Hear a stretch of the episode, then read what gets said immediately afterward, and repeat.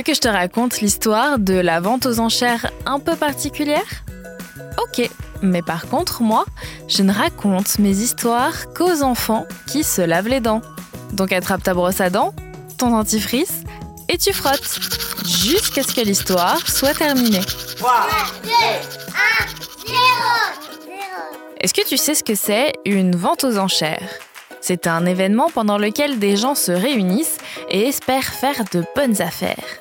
Des objets leur sont présentés avec un prix de base, disons par exemple 10 euros. Si une personne veut vraiment un des objets présentés, elle va proposer de l'acheter 15 euros. Et si une autre personne le veut encore plus, elle proposera 20 euros. Et ainsi de suite. Bon, tu l'as sans doute compris, ce ne sont pas des choses banales du quotidien qui sont vendues aux enchères. Il y a des œuvres d'art, des objets anciens, des choses rares. Et le prix peut monter très haut, plusieurs milliers d'euros parfois. Il y a quelques jours, un objet très rare a été vendu très très très très cher. Mais c'était un peu étrange. Tu veux savoir ce que c'est? Je te raconte ça dans un instant. Mais avant, j'ai une question pour toi. Est-ce que tu sais pourquoi certaines personnes ont des dents en or? Ce n'est pas pour cacher leur argent. En fait, quand une dent est abîmée, qu'il y a un petit trou ou qu'il faut carrément l'enlever, eh ben, il faut bien la remplacer par quelque chose. Aujourd'hui, on utilise des matériaux qui ressemblent beaucoup aux vraies dents. Mais à une époque, on utilisait de l'or, parce que l'or, c'est très solide et que c'est un des rares métaux à ne pas être toxique pour l'humain.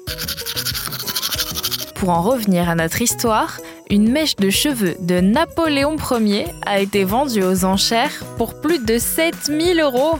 Tout ça pour une mèche de cheveux, c'est un peu cher, tu ne trouves pas? En fait, cette mèche est particulière.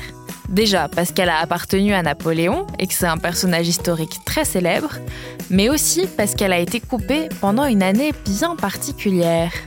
C'était en 1815, date de la célèbre bataille de Waterloo que Napoléon a perdu. Suite à cette défaite, il a été emmené en exil sur l'île de Sainte-Hélène.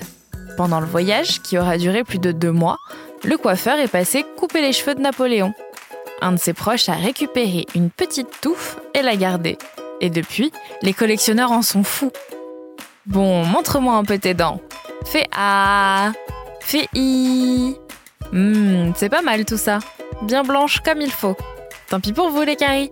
Allez maintenant, au lit. Je vais pas aller me coucher. Retrouvez les épisodes des Dents et Dodo sur le site et l'application BFM TV et sur toutes les plateformes de streaming. Si cet épisode vous a plu, n'hésitez pas à lui donner une note, à vous abonner à la playlist et surtout à en parler autour de vous. C'est un podcast BFM TV.